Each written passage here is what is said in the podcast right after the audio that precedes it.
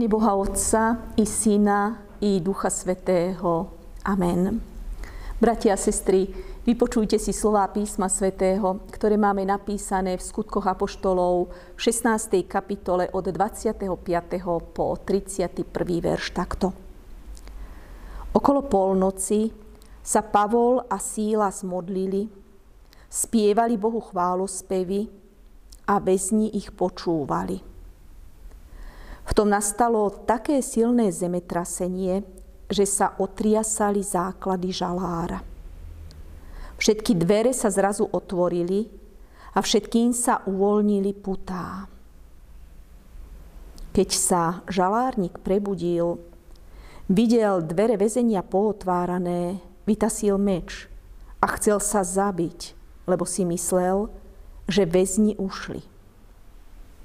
Ale Pavol skríkol mocným hlasom, neubližuj si, veď sme všetci tu. Žalárnik si vypýtal svetlo, vbehol dnu a celý rozochvený padol pred Pavla a Sílasa. Keď ich vyviedol von, povedal, páni, čo mám robiť, aby som bol spasený? A oni mu odpovedali, ver v pána Ježiša a budeš spasený ty aj tvoj dom. Amen. Biblický text, ktorý som práve dočítala, má nadpis Pavel a Sílas zbičovaný a uväznený. Tento nadpis krátko a výstižne pomenováva ťažkú situáciu v živote týchto dvoch mužov. No, keby to bolo možné, bratia a sestry, ja by som k tomuto nápisu pridala ešte zátvorku a do nej vložila pre nás poznámku, čo robiť, keď prídu ťažkosti.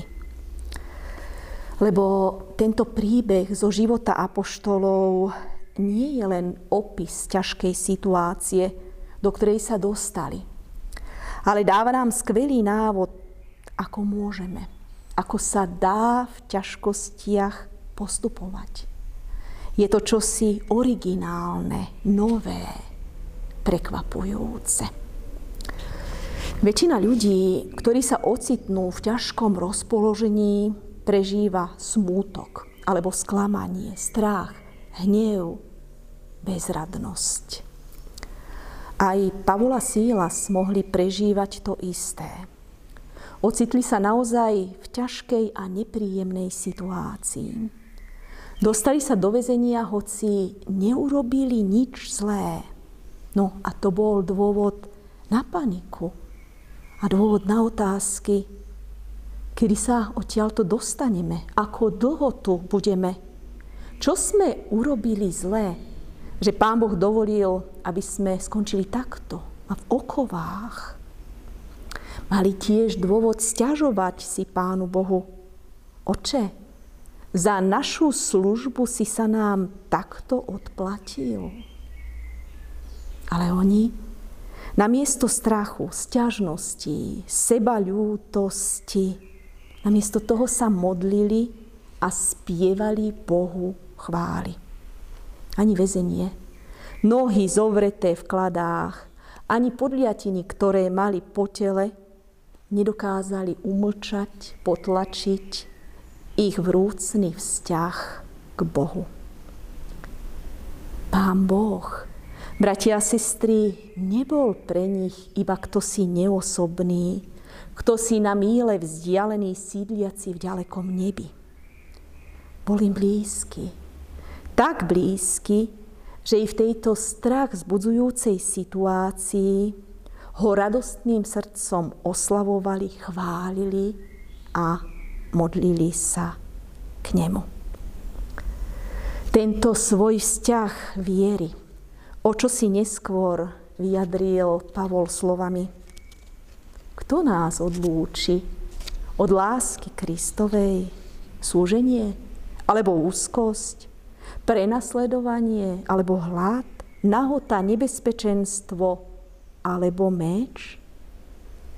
Lebo som presvedčený, že ani smrť, ani život, ani anieli, ani kniežatstvá, ani prítomnosť, ani budúcnosť, ani mocnosti, ani vysokosť, ani hlbokosť, ani nejaké iné stvorenstvá nemôžu nás odlúčiť od lásky Božej, ktorá je v Kristovi Ježišovi, našom pánovi.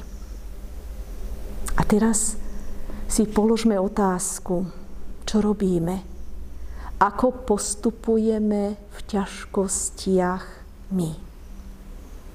Verím, bratia a sestry, že podobne ako apoštoli voláme k Pánu Bohu, prosíme ho o pomoc. Ale myslím, že málo kto z nás v nich Pána Boha oslavuje. To sa v tej chvíli moc nezhoduje s našimi pocitmi, myšlienkovými pochodmi a tiež si málo kto z nás v ťažkostiach otvorí spevník a zaspieva Chváľ, duša moja pána, spievaj mu s radosťou, česť jeho menu vzdávaj s úprimnou vrúcnosťou. Dokiaľ v tele živý som, chcem ho oslavovať a celým svojim srdcom jemu dôverovať. Ale práve po tejto piesni by bolo dobré, bratia a sestry, v ťažkostiach siahnuť a s vrúcnosťou ju zaspievať. Ona nám totiž dáva útechu i radu, čo robiť ona nás učí dôverovať pánovi za každých okolností. Pavol a Sílas v tom ťažkom oslavovali Boha. Modlili sa k nemu a odpoveď nenechala na seba dlho čakať. Nastalo zemetrasenie, otriasali sa základy žalára, dvere sa otvorili a všetkým sa uvoľnili okovy väzni. Boli voľní a mohli uísť. No neušiel nik. Pavola Sílas preto nie, lebo vedeli, že za ich útek by zaplatil žalárnik svojim životom. A ostatní asi preto, lebo v tom všetkom, čo sa udialo, videli zásah z hora. No popri apoštoloch je tu ešte kto si, kto nám ukazuje, čo robiť v ťažkostiach. Je to strážca väzenia. On najskôr urobil čosi, čo je nesprávne. Tasil meč a chcel sa zabiť. Ale na Pavlovú výzvu, neubližuj si, veď sme všetci tu. Odložil meč a urobil to, čo je správne. Spýtal sa, páni, čo mám činiť, aby som bol spasený? Vidíme, bratia a sestry, že ťažkosti Pavla a Sílasa, ich viera, čestnosť, zväzť Evanielia priviedli tohto človeka ku kresťanskej viere. Ešte v ten deň sa dal pokrstiť aj so svojimi domácimi. Ťažkosti nemáme radi, ale radi sa im, čo je celkom prirodzené, vyhýbame. No vidíme, že aj to ťažké si vie Pán Boh použiť na svoju slávu. To ťažké vie použiť na záchranu človeka. To ťažké nás, bratia a sestry, nielen mučí, ale aj učí, pretvára, činí z nás nových ľudí.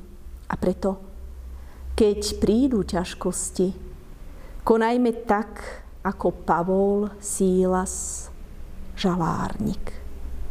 S rovnakou vrúcnosťou a vierou volajme k Pánu Bohu v modlitbách a oslavujme ho chválospevom.